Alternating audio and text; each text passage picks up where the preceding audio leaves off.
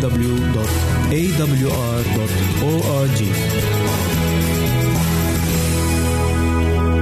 أعزائي المستمعين والمستمعات يسعدنا استقبال رسائلكم على العنوان البريد الإلكتروني التالي راسلنا at al مرة أخرى بالحروف المتقطعة r a s i l n a at a l شرطة w a a d منتظرين رسائلكم.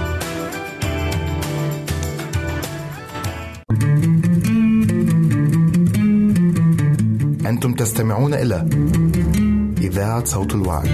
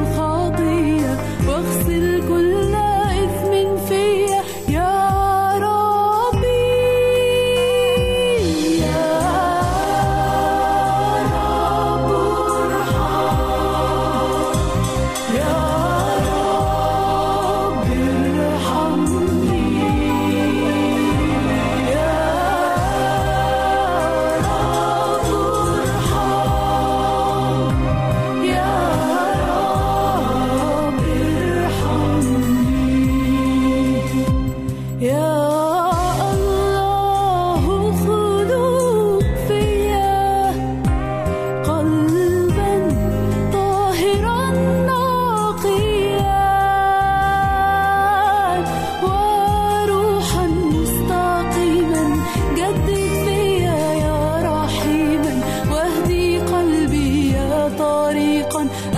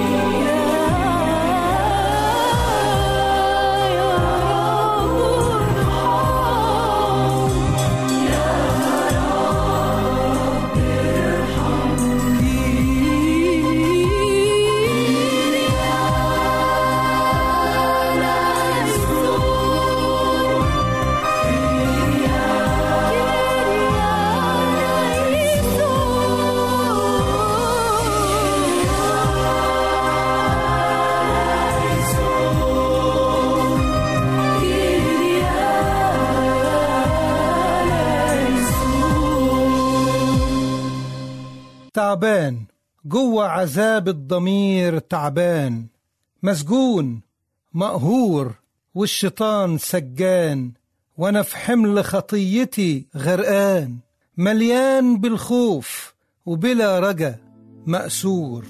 من قلب عذابي وضلمتي ألمح شعاع من نور شعاع أمل خارج من قلب أب حنون. أمسك في الشعاع وأصرخ رحمتك فوق القانون رحمتك تستر الماضي في دم الصليب اللي سال عزم رحمتك يحيي موات القلب اللي بيا محال. غنى نعمتك يخلق جديد في جديد مهما القديم كان. يخلق روح مستقيم يخلق فكر وحتى لسان. يخلق قلب نضيف بأساس. يخلق له عيون يخلق له إحساس يخلق جوة القلب ودان يسمع صوتك الحق يشوف يصحى ينفض عنه الخوف يجي يقولك ارحمني.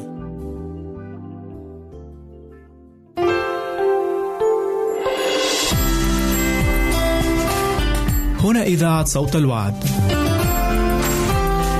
لكي يكون الوعد من نصيبك. استماع وتحميل برامجنا من موقعنا على الإنترنت www.awr.org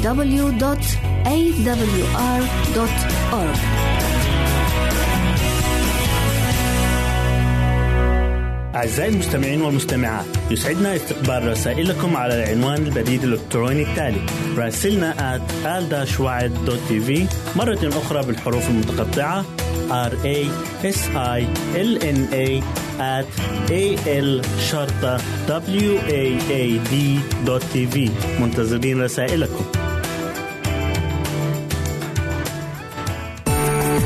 إذا أردت دراسة الكتاب المقدس يمكنك الكتابة إلينا على عنواننا وستحصل على هدية قيمة بعد انتهائك من الدراسة.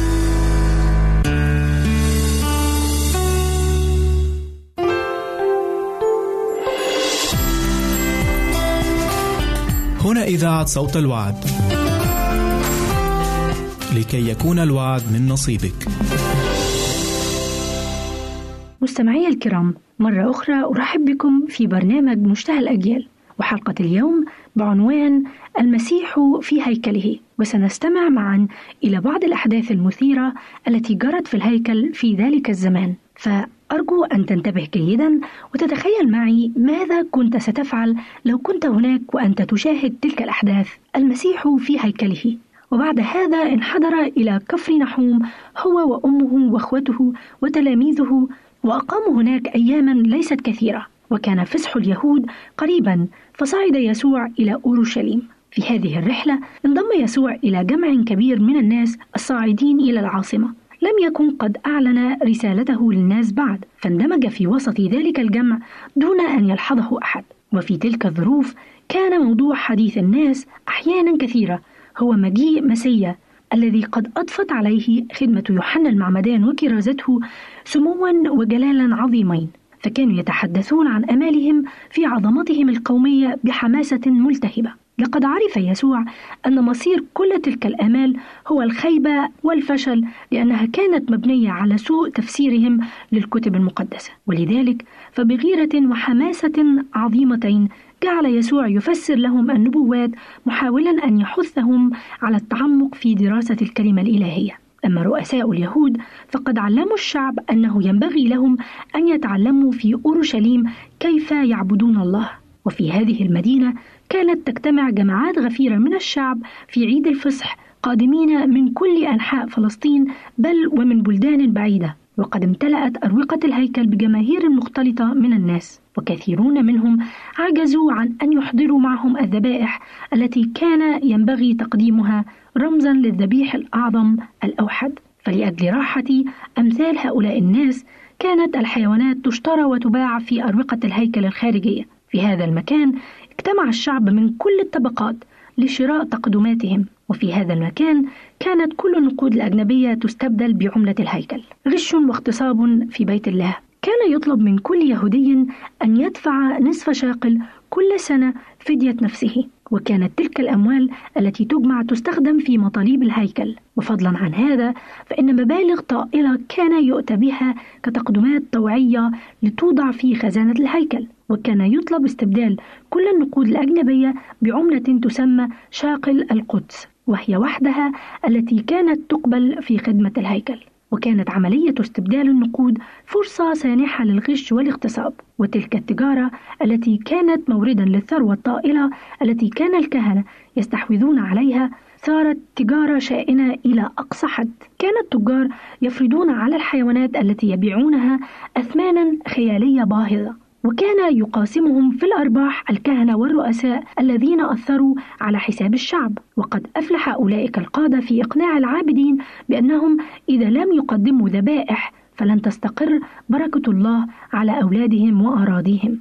وهكذا أمكن الحصول على أثمان غالية للحيوانات التي كانت تباع لأن الشعب بعدما قطعوا أبعادا شاسعة من أوطانهم إلى أورشليم لم يكونوا يريدون العودة إلى بلادهم دون تقديم فروض العبادة التي قد أتوا ليمارسوها. وفي عيد الفصح كان يقدم عدد هائل من الذبائح فكانت المبيعات في الهيكل ضخمة للغاية. وكانت الضجة الهائلة الناشئة عن حركة بيع الماشية وشرائها تدل على أن ذلك المكان قد استحال من هيكل مقدس يعبد فيه الله إلى سوق تباع فيها الحيوانات. فكنت تسمع أصوات المساومات العالية وخوار البقر وثغاء الغنم وهديل الحمام وكان كل ذلك مختلطا برنين الفضة وأصوات المخاصمات الصاخبة كانت تلك الضجة عظيمة بحيث شوشت على العابدين حتى أن الصلوات التي كانت ترفع إلى الله العلي طغت عليها تلك الغوغاء العالمية التي خيمت على الهيكل. كان اليهود يفخرون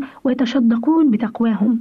ويغبطون أنفسهم على هيكلهم ويعتبرون كل من يتكلم كلمة سوء في حقه مجدفا ويدققون أشد التدقيق في ممارسة الطقوس الخاصة به. ولكن حب المال طغى على ذلك كله وكادوا لا يدرون إلى أي درجة قد انحطوا عن الغرض الأصلي لتلك الخدمة التي قد سنها الله نفسه. وجوب الاحترام عندما نزل الرب على جبل سيناء تقدس ذلك الجبل بحضوره.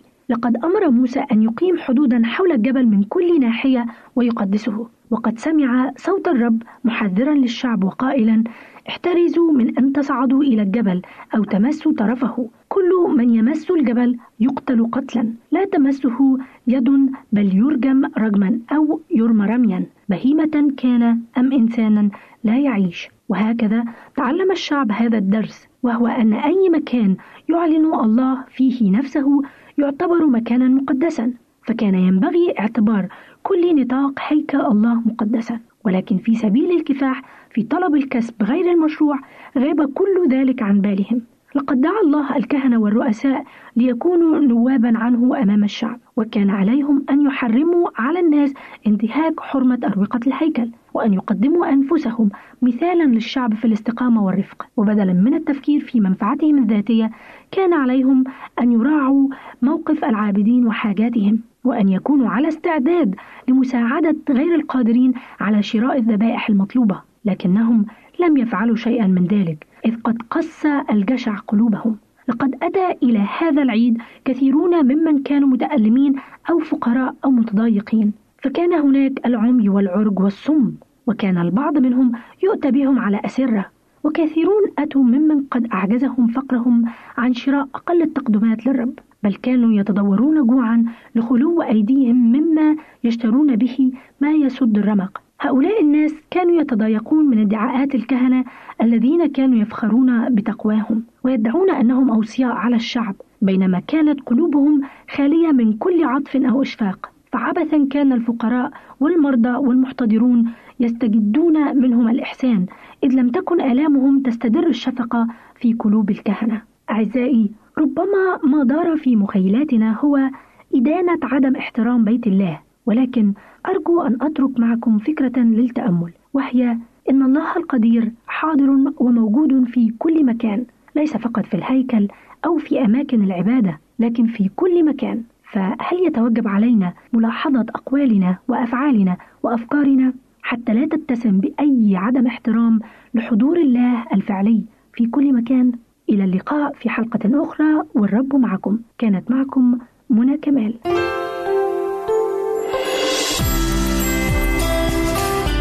هنا إذاعة صوت الوعد. لكي يكون الوعد من نصيبك. استماع وتحميل برامجنا من موقعنا على الإنترنت www.awr.org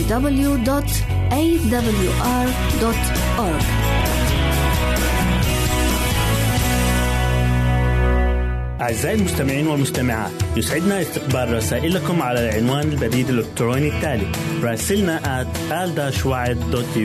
مرة أخرى بالحروف المتقطعة r a s i l n a at a l شرطة w a a d tv منتظرين رسائلكم إذا أردت دراسة الكتاب المقدس يمكنك الكتابة إلينا على عنواننا وستحصل على هدية قيمة بعد انتهائك من الدراسة.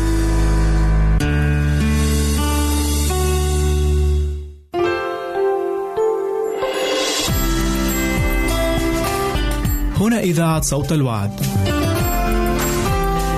لكي يكون الوعد من نصيبك.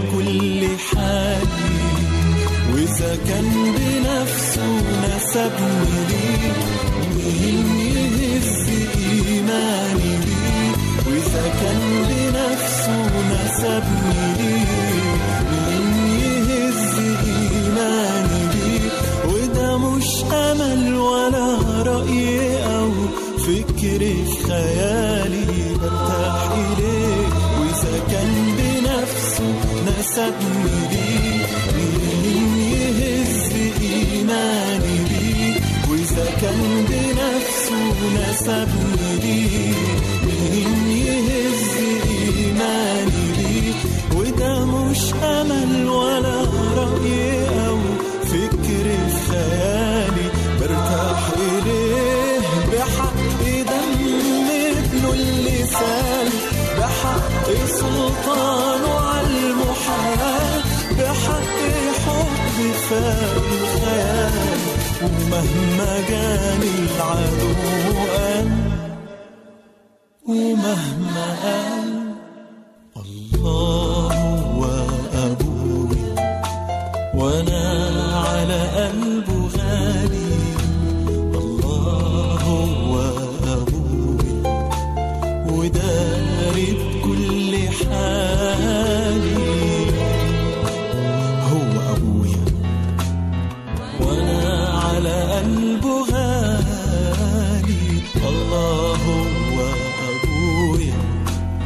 وداري بكل حالي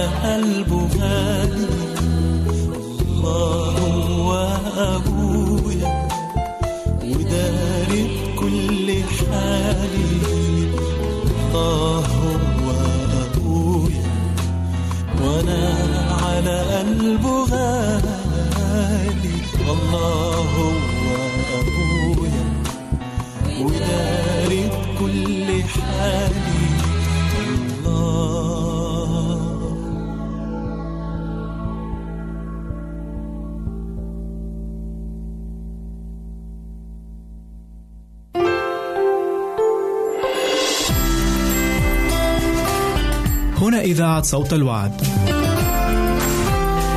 لكي يكون الوعد من نصيبك. يمكنك استماع وتحميل برامجنا من موقعنا على الإنترنت www.awr.org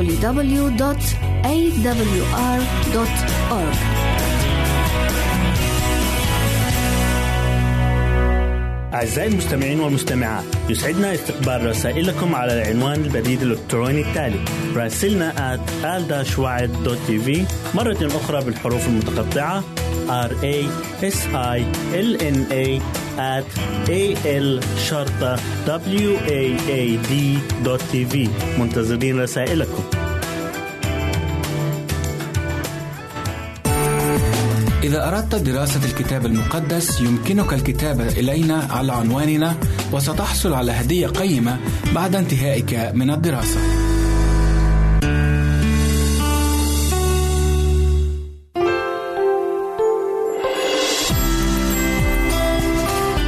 هنا إذاعة صوت الوعد. لكي يكون الوعد من نصيبك. يسعدني أن ألتقي بكم مستمعينا الكرام في حلقة جديدة من برنامج دنيا الأدب. راجية أن تقضوا مع حلقة اليوم الخاصة بالأديب جبران خليل جبران أمتع الأوقات.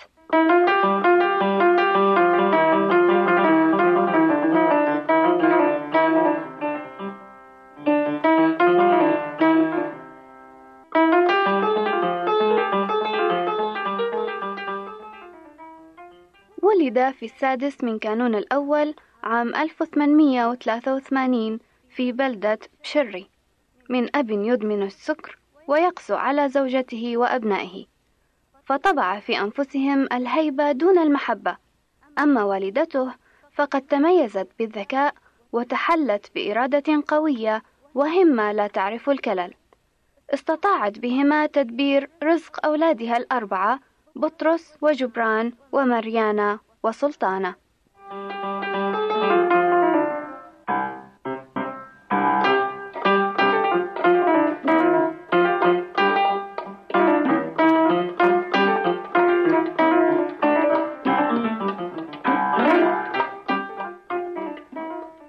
نشأ جبران في بيت يخيم عليه الفقر وتدب فيه الفوضى ويشتد الخصام فبدأ منذ حداثته يعانق الوحدة. وينصرف إلى الطبيعة. وحين ضاقت سبل العيش بالأسرة حملت الأم أولادها الأربعة وهاجرت إلى شمال أمريكا حيث نزلت أحد الأحياء في بوسطن. وأرسل جبران وهو في الحادي عشر من عمره إلى المدرسة وانكب الباقون على العمل.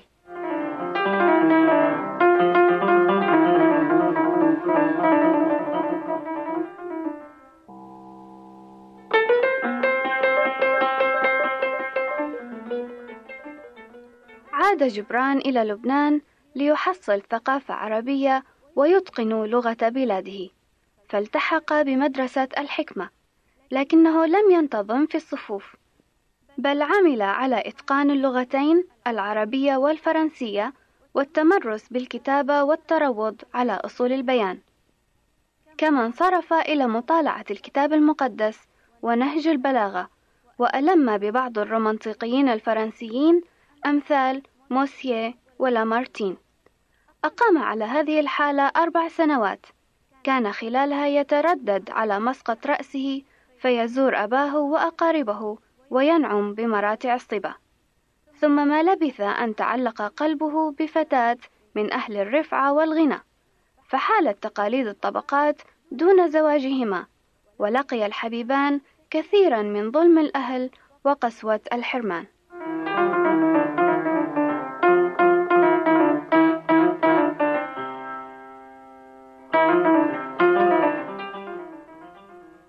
عاد جبران إلى بوسطن يحمل أشلاء الحب والخيبة ويغذي في نفسه نقمة على التقاليد والظلم.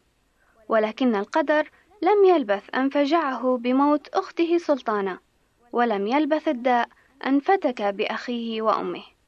وبعد أن عانى جبران تجارب الفقر والغربة وتجربة الحب المتمزق الدامي أضحى الآن يعاني تجربة الموت الذي زرع البلاء في حياته والسويداء في نفسه.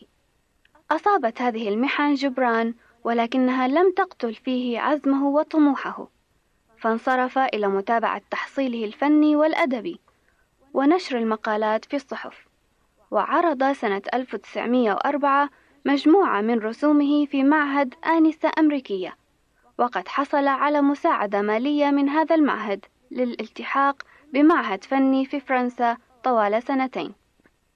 وقد كانت أيام باريس بمثابة العهد الذهبي في خلق جو رحب أمام جبران تنضج فيه عبقريته ويتم تكوينه أديبا شاعرا ورساما. استقر عام 1912 في نيويورك وأقام في محترف يكاد لا يبارحه إلا للضرورة القصوى منصرفا إلى التأليف والنشر والرسم. وأتاحت له أعماله في حقل الأدب أن يتعرف على جماعة الأدباء العرب في المهجر. أمثال ميخائيل نعيمة وإيليا أبي ماضي ورشيد أيوب وغيرهم. وهناك أنشأ الرابطة القلمية سنة 1920 ومهمتها نشر مؤلفات أعضائها والمؤلفات العربية التي تصدر في المهجر وترجمة الآثار القيمة من الآداب الأجنبية. وكان جبران عميدها إذ اشتهرت مؤلفاته في اللغتين العربية والإنجليزية فأقبل عليها القراء من مختلف البلدان وأخذ الحنين إلى الوطن يعاوده. ولكن المنية عجلته سنة 1931 فنقل رفاته إلى لبنان في السنة نفسها ليرقد في البلدة التي أنجبته وبجوار الأرز الذي نماه.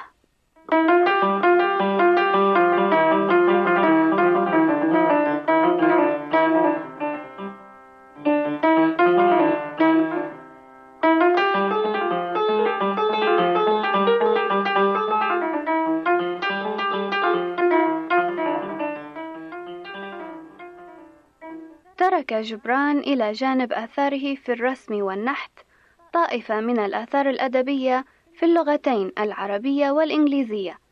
أهمها في العربية عرائس المروج الأرواح المتمردة الأجنحة المتكسرة دمعة وابتسامة المواكب والعواصف. وفي الإنجليزية كتب مؤلفات عديدة ولكن أشهرها النبي. اليوم أصدقائي المستمعين سوف أقدم لكم شيئا مما ألفه من كتاب النبي بعنوان المحبة.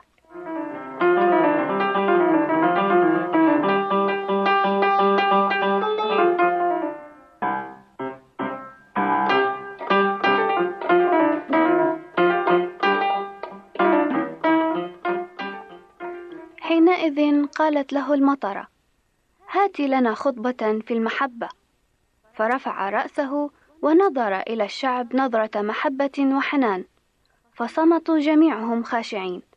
فقال لهم بصوت عظيم إذا أشارت المحبة إليكم فاتبعوها وإن كانت مسالكها صعبة متحدرة وإذا ضمتكم بجناحيها فأطيعوها وإن جرحكم السيف المستور بين ريشها وإذا خاطبتكم المحبة فصدقوها. وإن عطل صوتها أحلامكم وبددها كما تجعل الريح الشمالية البستان قاعا صفصفا.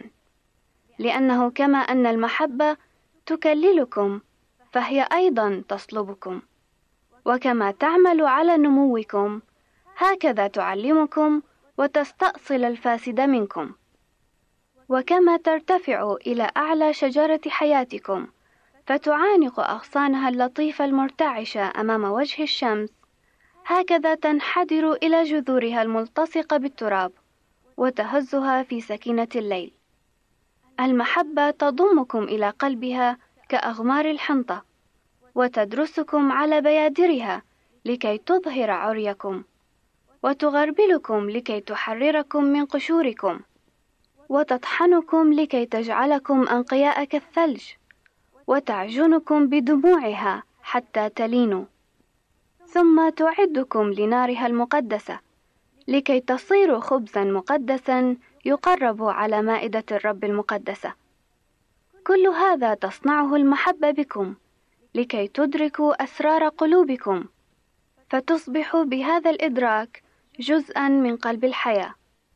غير أنكم إذا خفتم وقصرتم سعيكم على الطمأنينة واللذة في المحبة فالأجدر بكم أن تستروا عريكم وتخرجوا من بيدر المحبة إلى العالم البعيد حيثما تضحكون ولكن ليس كل ضحككم وتبكون ولكن ليس كل ما في مآقيكم من الدموع. المحبة لا تعطي إلا نفسها ولا تأخذ إلا من نفسها.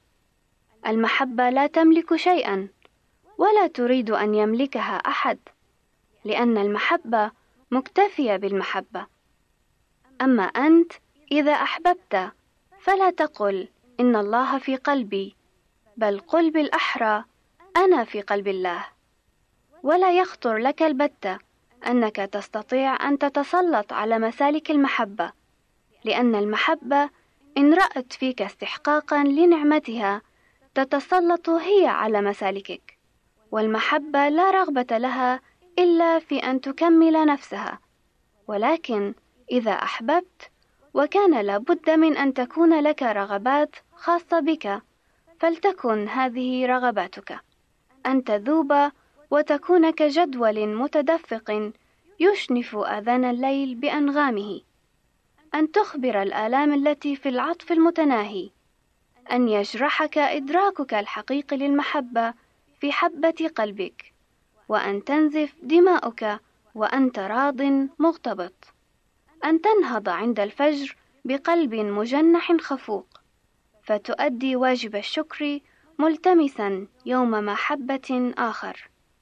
أن تستريح عند الظهيرة وتناجي نفسك بوجد المحبة. أن تعود إلى منزلك عند المساء شاكرا. فتنام حينئذ والصلاة لأجل من أحببت تتردد في قلبك وأنشودة الحمد والثناء مرتسمة على شفتيك.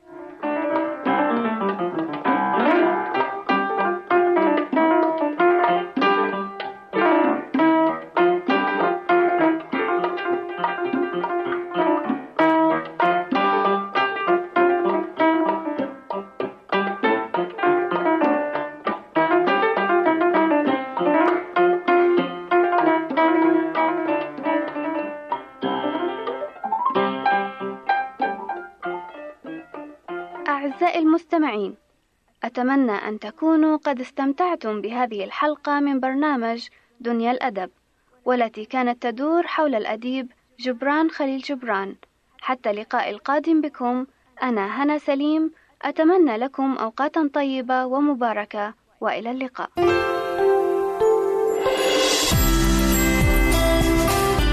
هنا إذاعة صوت الوعد. لكي يكون الوعد من نصيبك. الاستماع وتحميل برامجنا من موقعنا على الإنترنت www.awr.org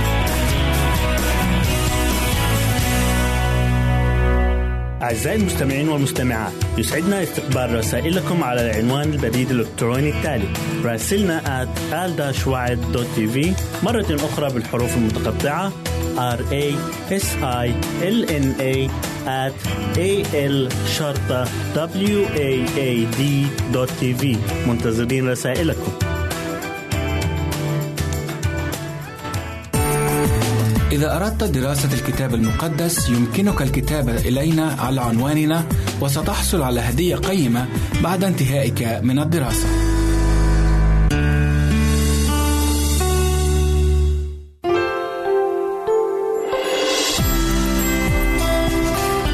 هنا إذاعة صوت الوعد. لكي يكون الوعد من نصيبك.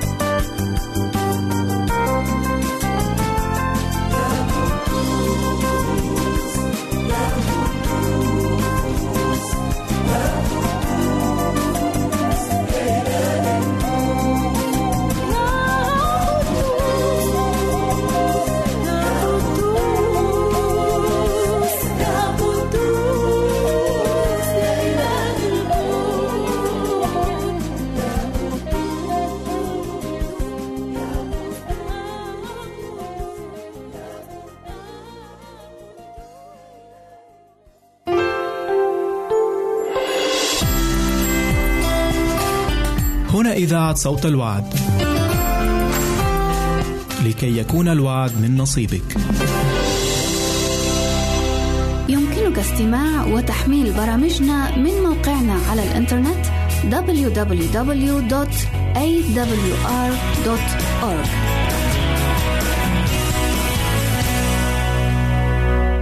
أعزائي المستمعين والمستمعات يسعدنا استقبال رسائلكم على العنوان البريد الإلكتروني التالي راسلنا at مرة أخرى بالحروف المتقطعة r a s i l n a at a l شرطة w a a d منتظرين رسائلكم.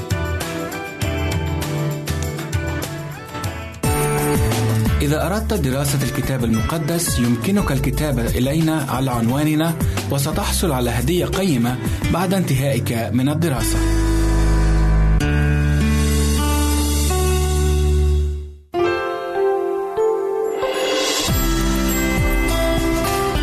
هنا إذاعة صوت الوعد. لكي يكون الوعد من نصيبك.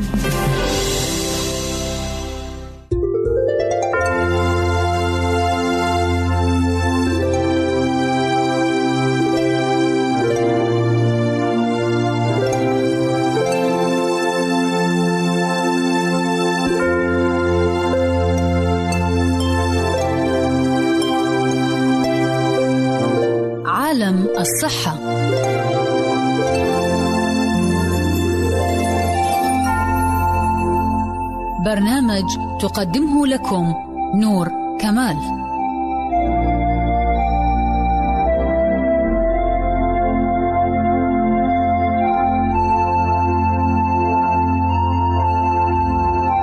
الماء وصحتنا.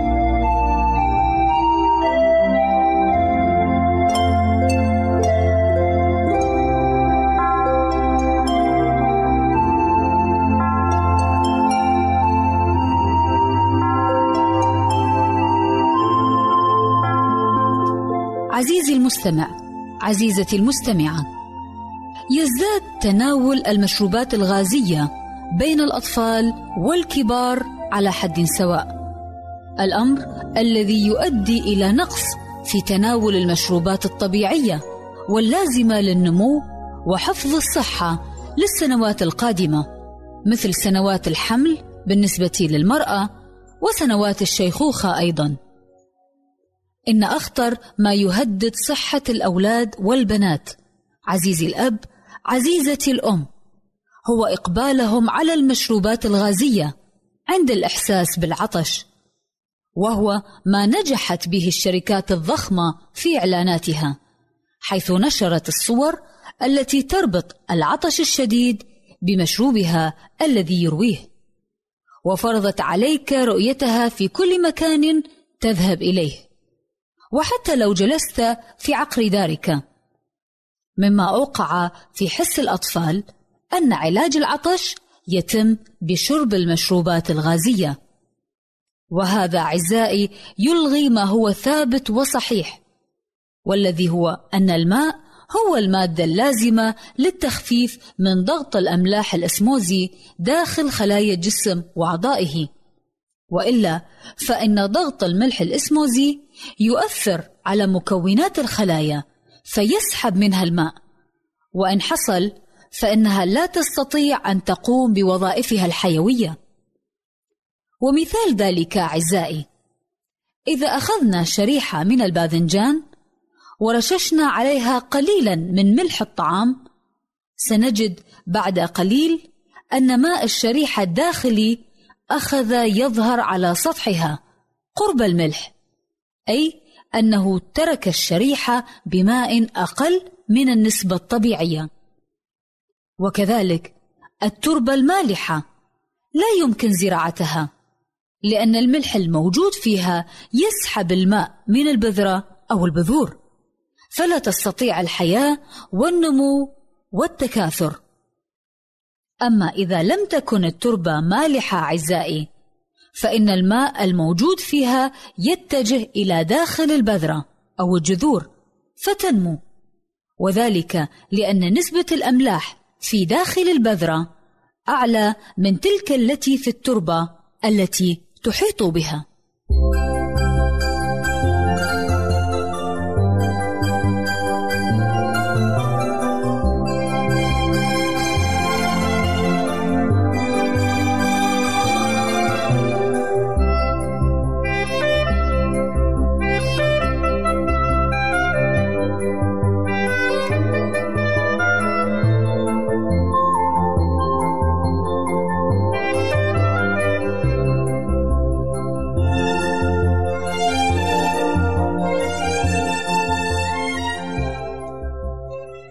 عزيزي المستمع عزيزتي المستمعة. بنفس المثال الذي ذكرناه عن التربة المالحة وعن شريحة الباذنجان وكيفية استخراج الماء منها بوجود الملح عليها فهكذا كريات الدم تتأثر بملوحة السائل الذي تسبح فيه والناجم عن العمليات الأيضية أو تناول الأطعمة. وخاصة الأملاح.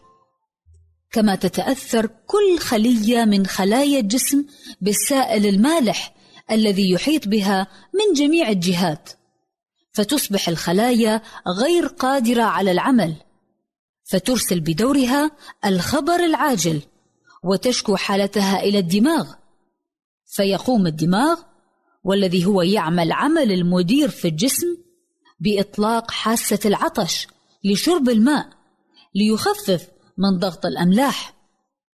وهنا عزيزي المستمع عزيزتي المستمعة مفترق الطرق. إما أن تشرب الماء فتنتظم وظائف أعضاء الجسم وأجهزته وتحافظ عليها في الوقت نفسه من القصور وظهور الأمراض أو أن تشرب أي شيء غير الماء.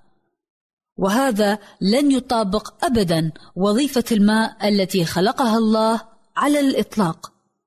ذلك لأن أي مشروب يتكون من ماء وغير الماء كالأملاح مثلا فبالتالي هذا المشروب لن يطفئ الضغط الأسموزي الموجود في الجسم مثل الماء لأن الماء الموجود في الشراب سيطفئ أثر هذا الضغط الناتج عن الأملاح.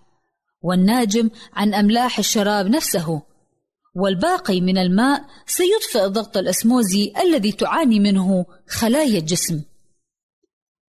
لقد ظل بعض الناس يدخنون عشرات السنين ويتفاخرون حتى بذلك في مجالسهم حتى تبين أن التدخين وراء أمراض عديدة ابتلى بها عصرنا هذا.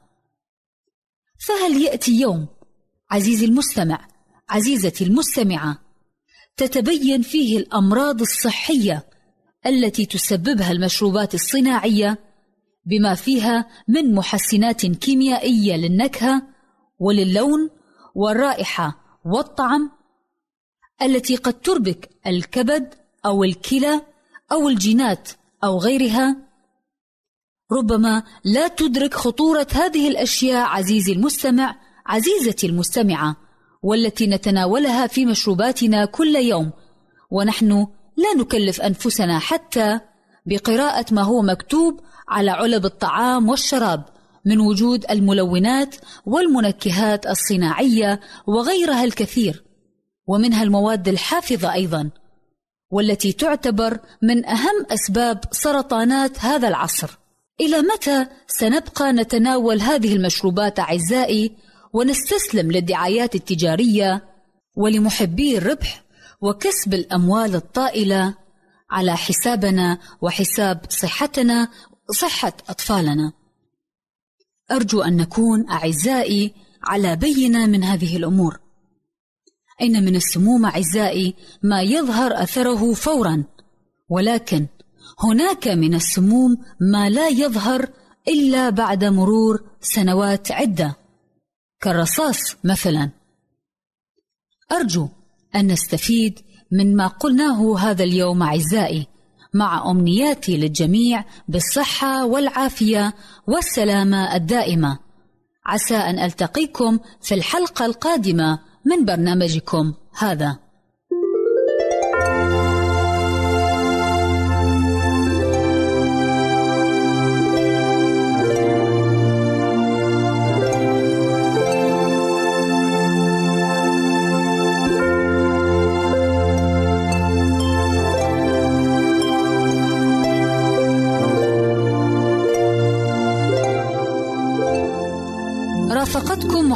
حديثكم نور كمال في عالم الصحة.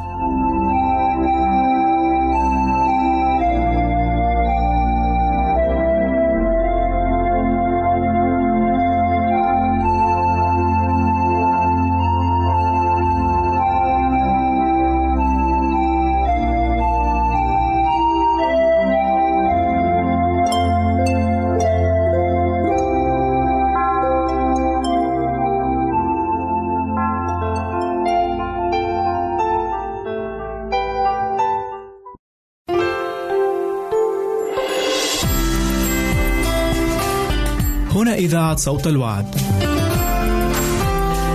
لكي يكون الوعد من نصيبك. يمكنك استماع وتحميل برامجنا من موقعنا على الإنترنت www.awr.org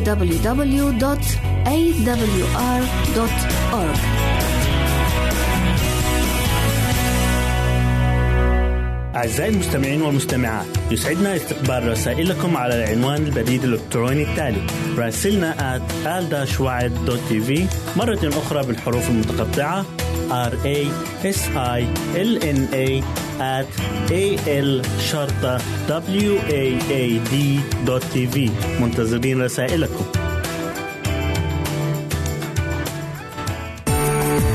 إذا أردت دراسة الكتاب المقدس يمكنك الكتابة إلينا على عنواننا وستحصل على هدية قيمة بعد انتهائك من الدراسة.